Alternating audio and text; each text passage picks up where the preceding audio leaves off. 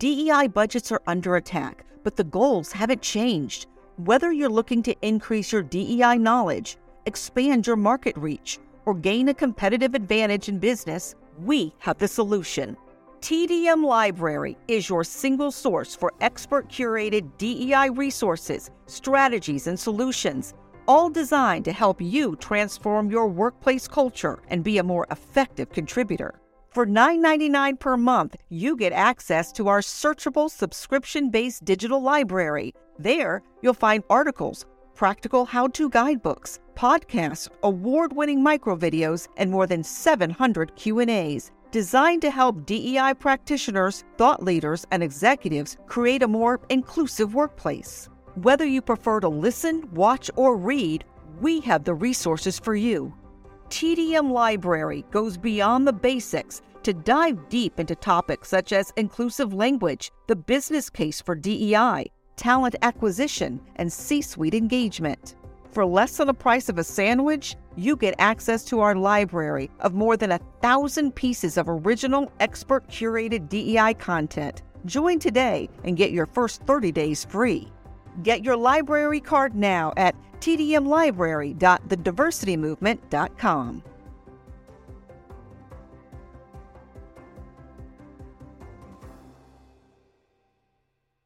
You can't stop me, nothing's gonna stand in my way. Welcome to the Donald Thompson podcast. Today I have with me a good friend of mine, business mentor, and successful business owner and entrepreneur, Mr. Grant Williard. Grant, welcome to the show.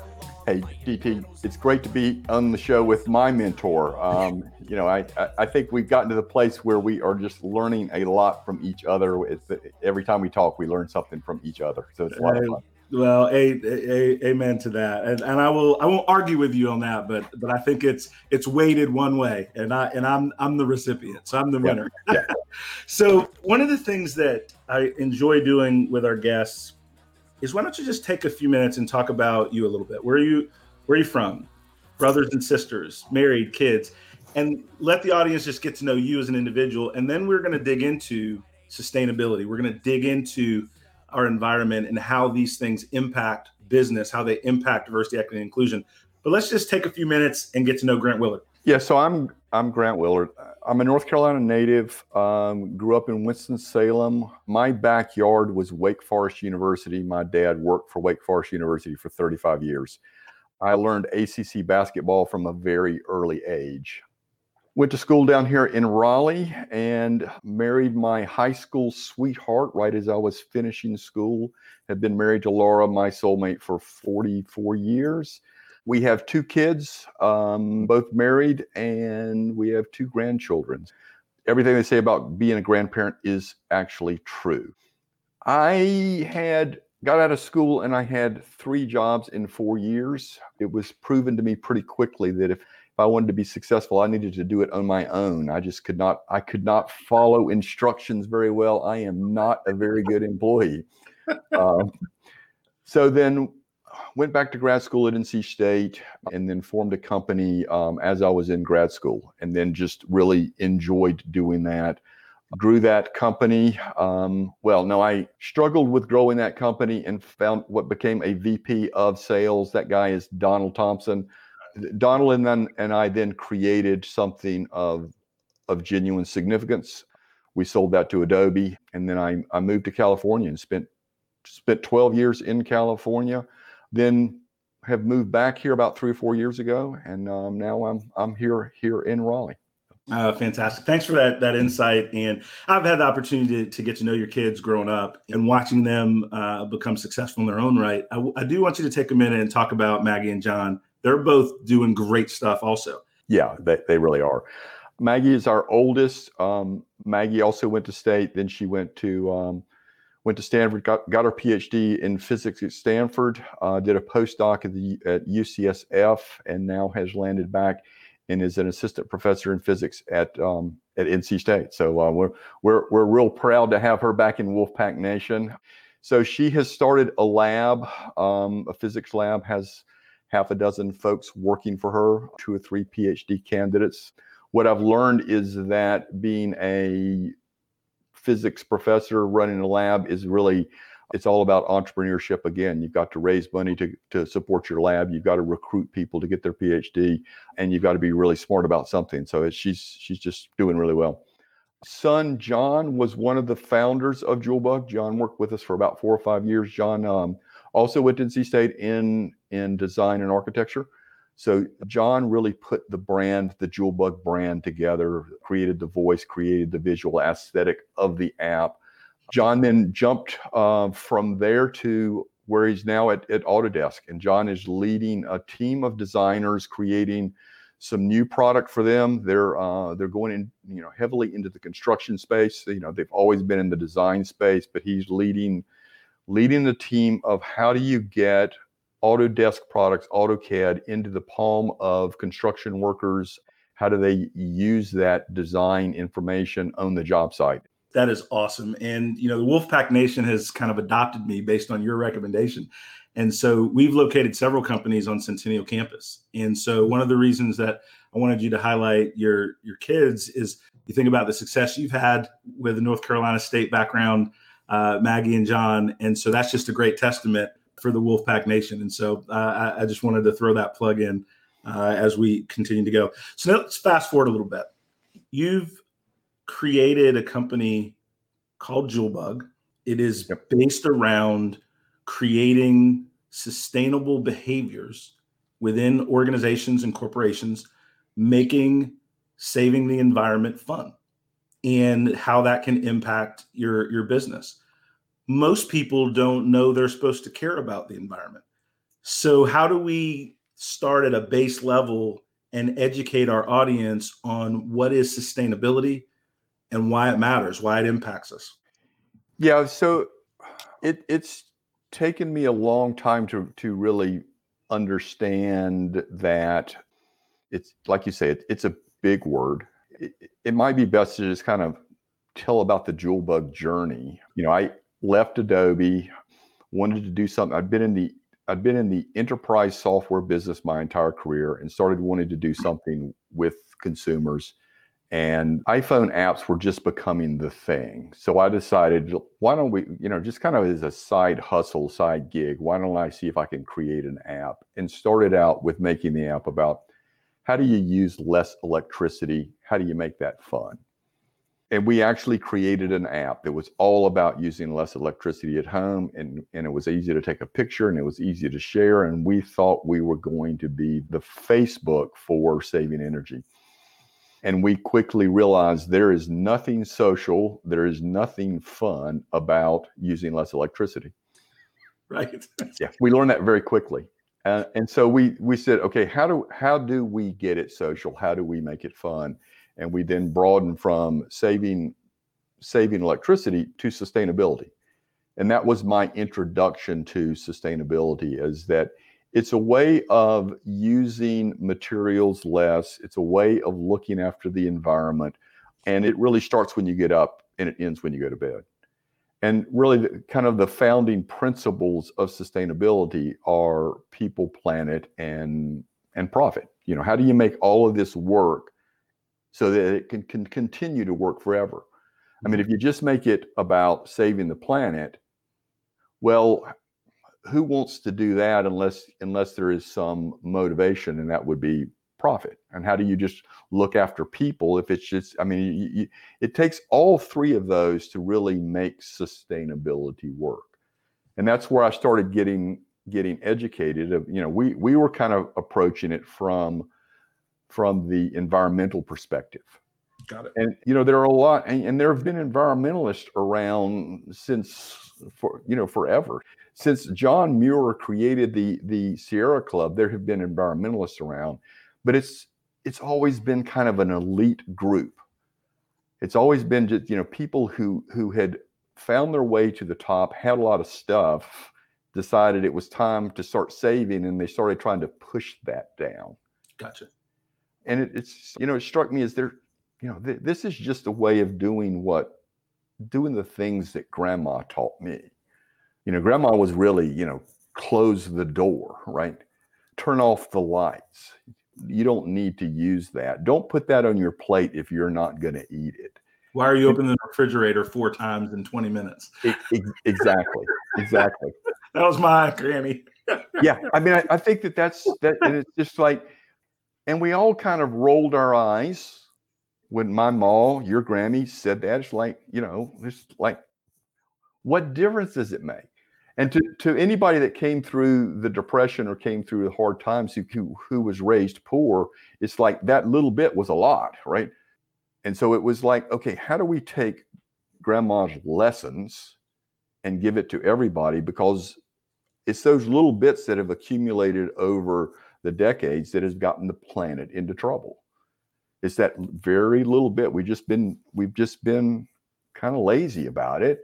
And so the idea became how do we take Grammy's lessons, put them into an app, make it social, make it fun, and that that's kind of the the journey. And so we've been learning all along the way about the inventory of things that you can do.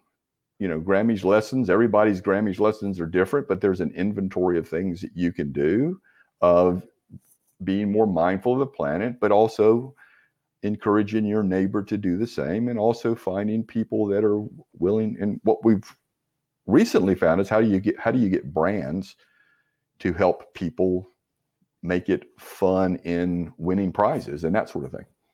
You know when you think about environment i appreciate that background very much how does it extend to the brands?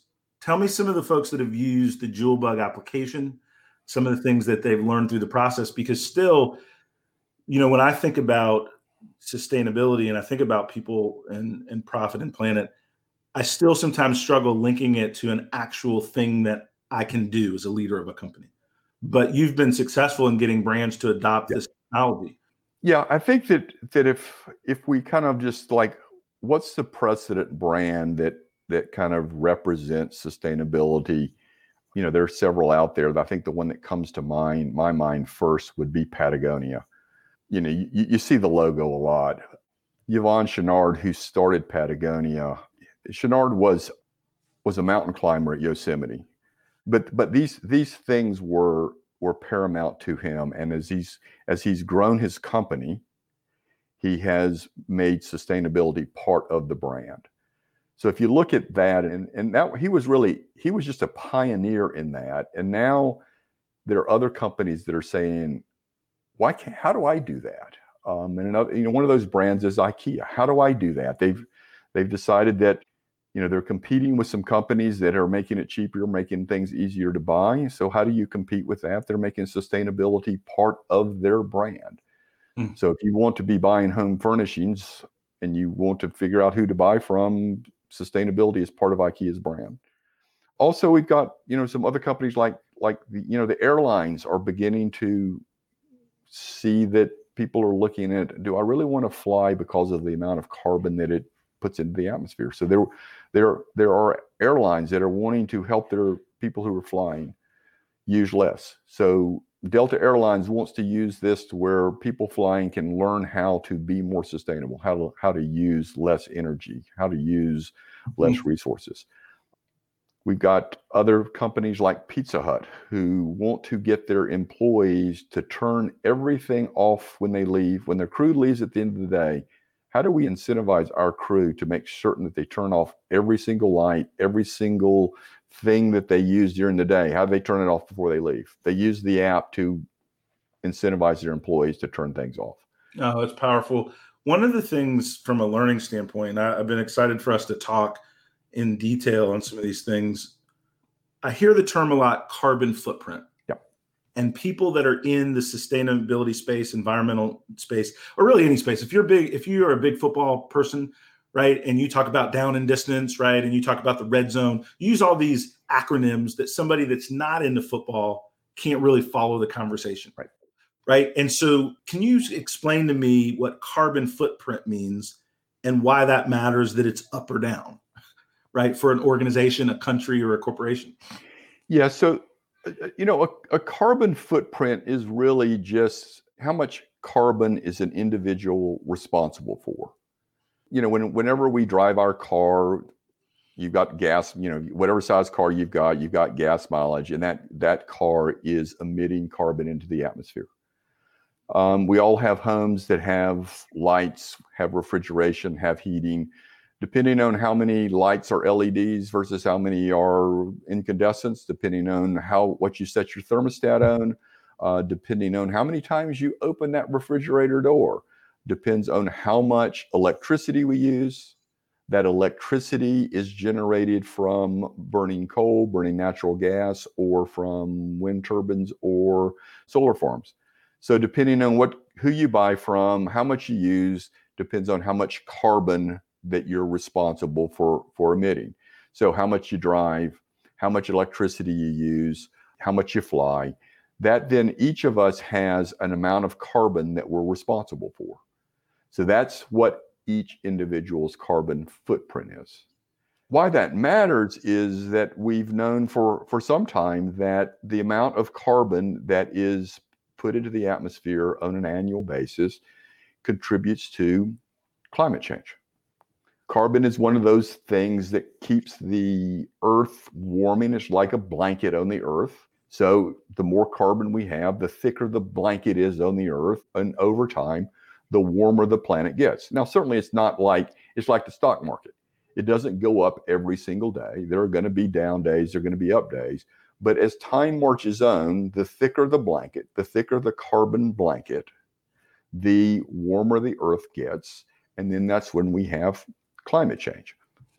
So, all right, I, get it. That makes sense. That's a very clear, basic example. So let's dig in a little bit.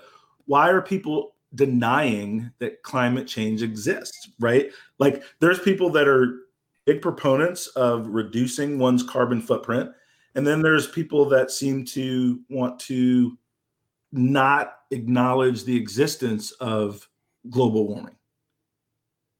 Donald, th- th- now you're asking some hard questions, right?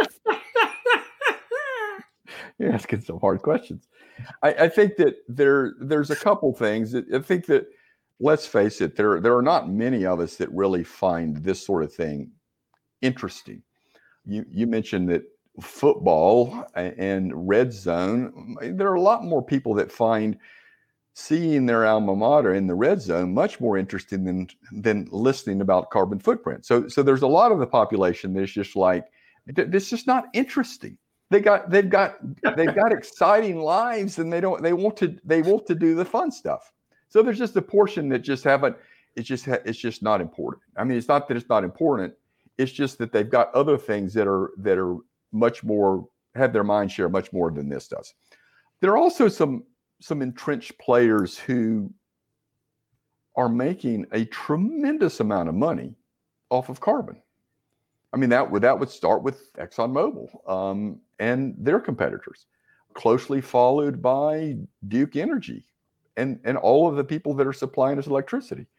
And so then also you have a you have the, situation where let's face it, we like electricity.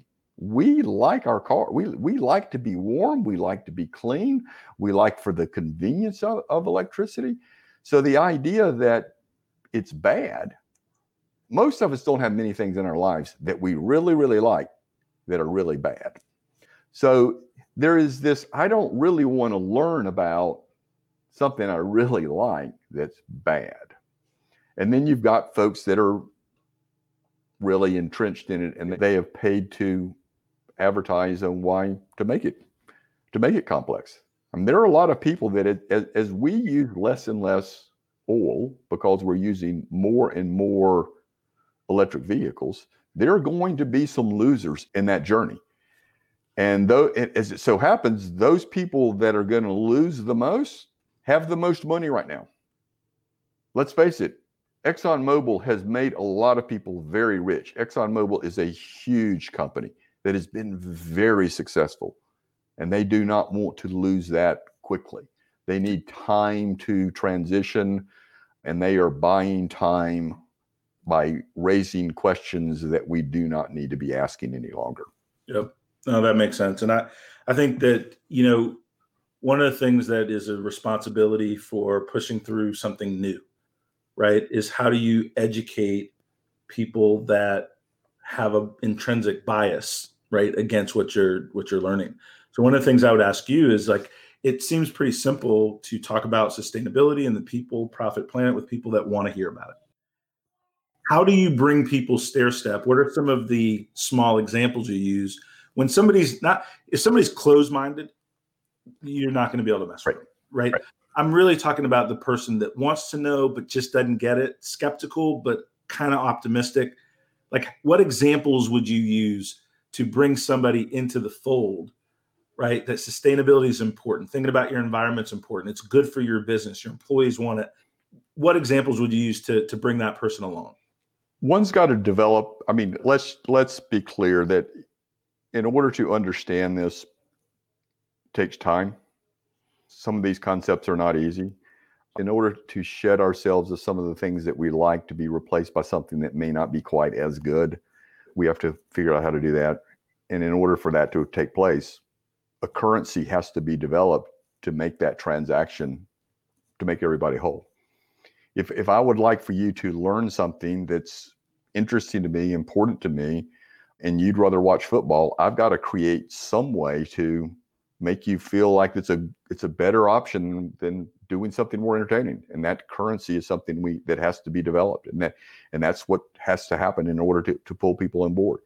And that's really what we have focused on with JouleBug is creating a currency Mm. to encourage and reward people to to be more sustainable and really once once you once you kind of learn oh well, well it really isn't that hard to ask the waiter or waitress i don't need a straw. Yep. when they're paid by the company that sells straws to put them on your table and then as soon whether you use it or not they get thrown away and we can we do that all the time. And that's what they're paid to do. All you've got to do is say i'd like don't like the straw. It stays in their pocket. It's never used. But how do we get people it's not hard Yep. it's not hard if you stop doing your entertaining life and kind of listen to this for a second and then it's like oh that's what grandma would have said if she'd gone to places that used that gave out straws Yeah. What are what are some of the base behaviors that aren't complicated if we just have them a little bit more top of mind? correct And I think that you know it's it's all about how you're educated and the people that influence you. So our partnership over the years has me thinking about environment, my behaviors differently than I would have. It doesn't mean like I'm all the way there. It just means like I'm open to being educated. I'm a little bit more thoughtful when I'm when I'm making decisions, and and that's a that's a good thing. Let's broaden the conversation a little bit because JouleBug now started around sustainability, saving electricity, as you alluded to, but you've ultimately built out a platform. That is now driving employee engagement. Yep. And I want to understand how you moved from that and pivoted forward to now creating a, a tool that can be explosive with remote workers, with employee engagement, with onboarding tools, as well as sustainability and wellness and fitness. Tell us a little bit about the evolution of JouleBug and the different offerings you have today. So we we created a currency to reward sustainable behavior. So JouleBug has always differentiated itself in that JouleBug wanted you to take action, not read about it, not look at it, but actually do something. So we created a game to do that, and then in order to get people to play and enjoy the game, we we gave out prizes prizes slash rewards and those come in many different factors one is you could just you could just be kind of a gamer so to speak and you wanted to be on the electronic podium some people that doesn't turn them on they want to actually have a prize so that you wanted to win uh, you wanted to win a multi-thousand dollar ikea make a home makeover. So that's one of the things that ikea does. Pull, they, they use literally thousands of dollars of prizes to get large numbers of people to participate in order to win a prize and play. At the other end of the spectrum, if you, you know, another thing that IKEA is doing, if you do a single action, they'll give you, they'll give you an ice cream cone, literally, show them that you've done something. So the other thing that people do is, is they take pictures. You would not believe how creative people can be in taking pictures of how I ref, refused a straw or how I turned, how I took a shorter shower. Uh, there are all kinds of, everybody, or lots of people want to have an Instagram moment and they want to center that around being sustainable all of these are ways that will you know encourage and reward people to take sustainable action That's that's really cool. I mean, I think that you know the ability to take the sustainable action and then what you've done is transition that same thought process to fitness and wellness contests within. Well, I think that it's you can only just take your favorite restaurant. If you went to your favorite restaurant every night, every week, it would not be your favorite after a while. You need variety. So we've we've seen the the joy that people get from having a sustainability challenge, but if you do them too frequently, they get tired of it. So this is where then we started adding new types of content. So we added nutrition, we added fitness, we added volunteering, we've added diversity and, and equity. So we we feel like you can take desired behaviors. Any organization, any community can take desired behaviors, what, what's important to them. They can make it bite size. They can put points on it, and then you can create a challenge. You can take and and and give give points for the best picture, give points for the give um, awards for whoever gets the most points. So that's how we've taken the the idea around sustainable behavior and used that as a platform and then expanded it to to many other other activities that that you mentioned. No, that's awesome. One of the things that I, you know, as I think about some of the clients that you mentioned when we were talking about JouleBug, right? Pizza Hut, Delta, IKEA, right? And this is a bootstrap startup firm, right? And then when I think about our experience together at at iCubed and deals that that you led with Adobe and Autodesk and CATIA and IBM. So what I want to pivot to a little bit because our audience will be interested in this. As a small company entrepreneur, you have served in your software experience in enterprise software some of the largest companies in the world. How what is it about you that is always big game hunting? That your first big client for JouleBug is IKEA. The first big client for um, gosh, what was the name of the product you, we sold to Adobe? Um, Fileline. Fileline was was IBM, right? Like like your your your first big clients are all multinational clients. How do you do that? How do you stay on the cutting edge of technology that these big companies will even take your call? How does that happen? I, I wish I had a good answer. I mean, I think that it sounds like it's by design. It sounds like it's something that, I mean, I, it has happened more than once. It, so it it does sound like it's by design, but really it's it's just stumble it's just stumbling into it. What what made your and my partnership really work is you really are a people person and you really are a great salesperson. You're really a, a you know just a leader of people. My passion is is product. You know whether it's you know I'm a I'm a trained engineer, but I really like looking or hearing about something that I that is a need and then kind of taking my engineering skills, my designs, engineering design skills and then applying them to software. And then along the way I've kind of, you know, I've been work I've worked around enterprises enough to where I kind of I understand how how they work and that so I, I have a I have a, a high threshold for risk. I'm, I'm comfortable with risk. Most most large companies have a very low threshold for risk.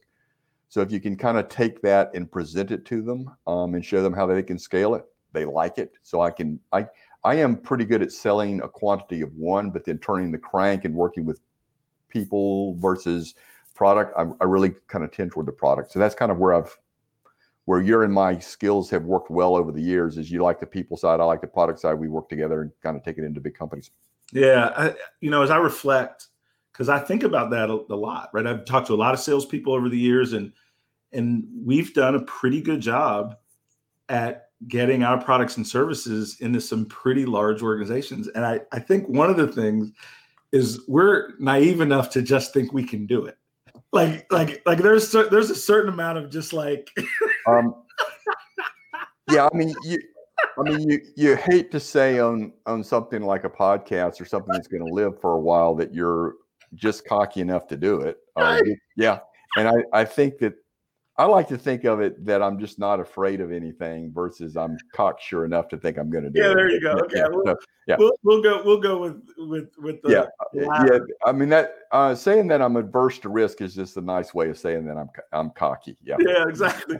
I, and I think to to folks that are listening that that have a business and have a business idea and a, and a concept right? One of the things that you taught me early on that I want to share with our audience is large companies are made up of individuals Yeah. that have goals that they need to meet, a boss that they're trying to please, families they're trying to grow.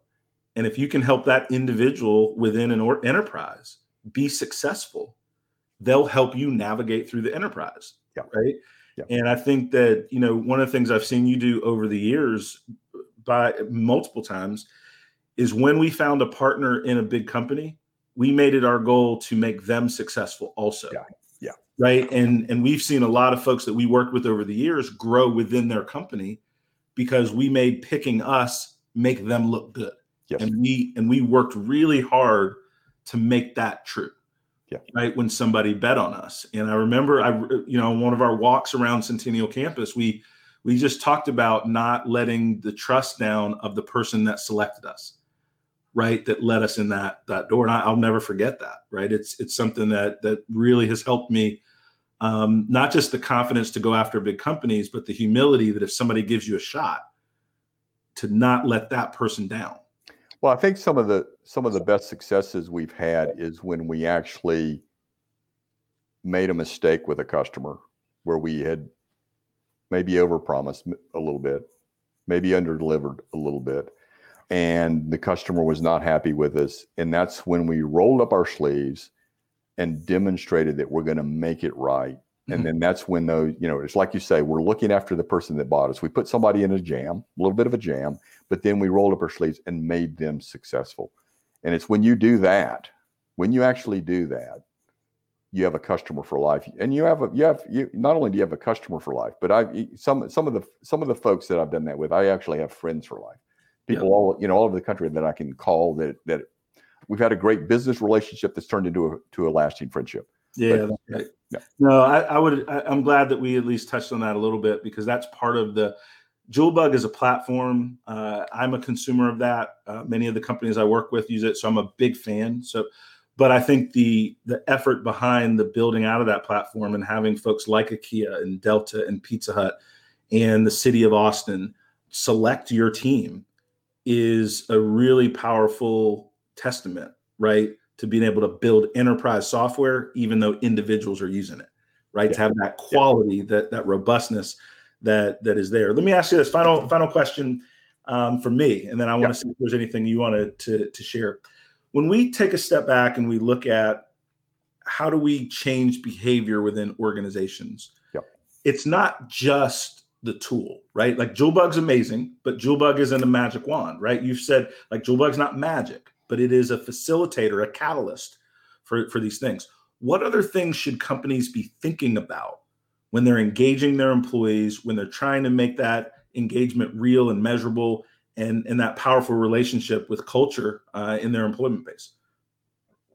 when I started my career way back when, and there was electricity, um, when I started my career, Milton Friedman, Friedman had just earned his Nobel, and and his Nobel was around that the only thing that an organization is supposed to do is make a profit, and that everything is derived everything is derived from the bottom line, making a profit.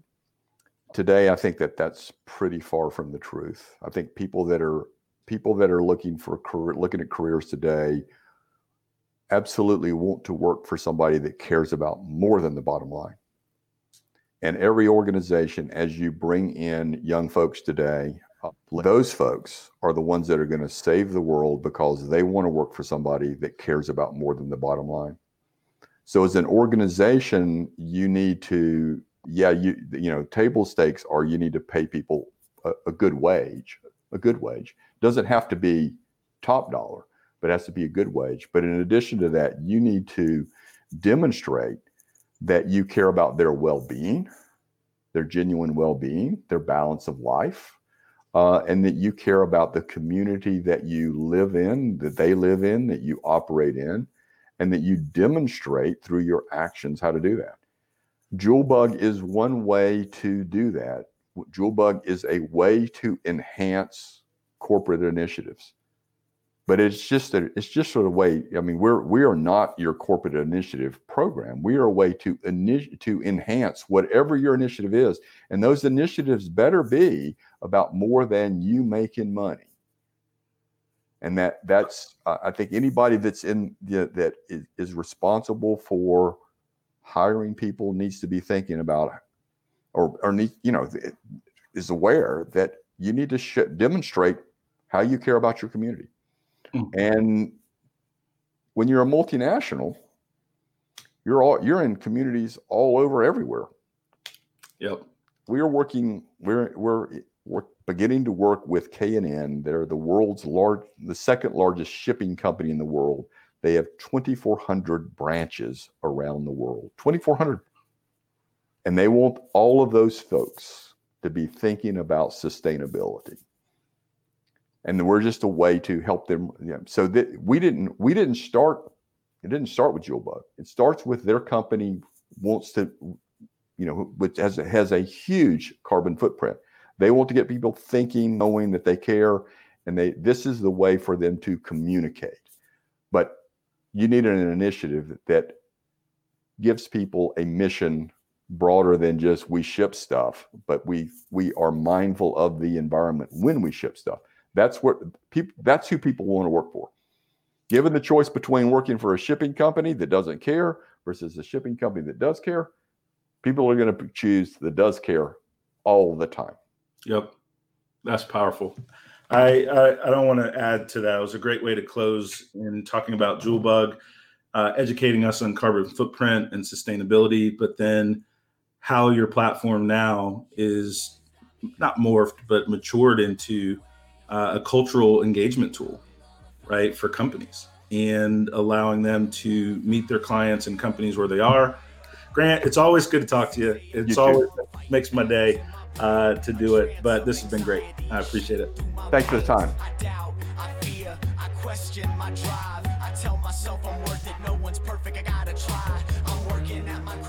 This podcast is edited and produced by Earfluence.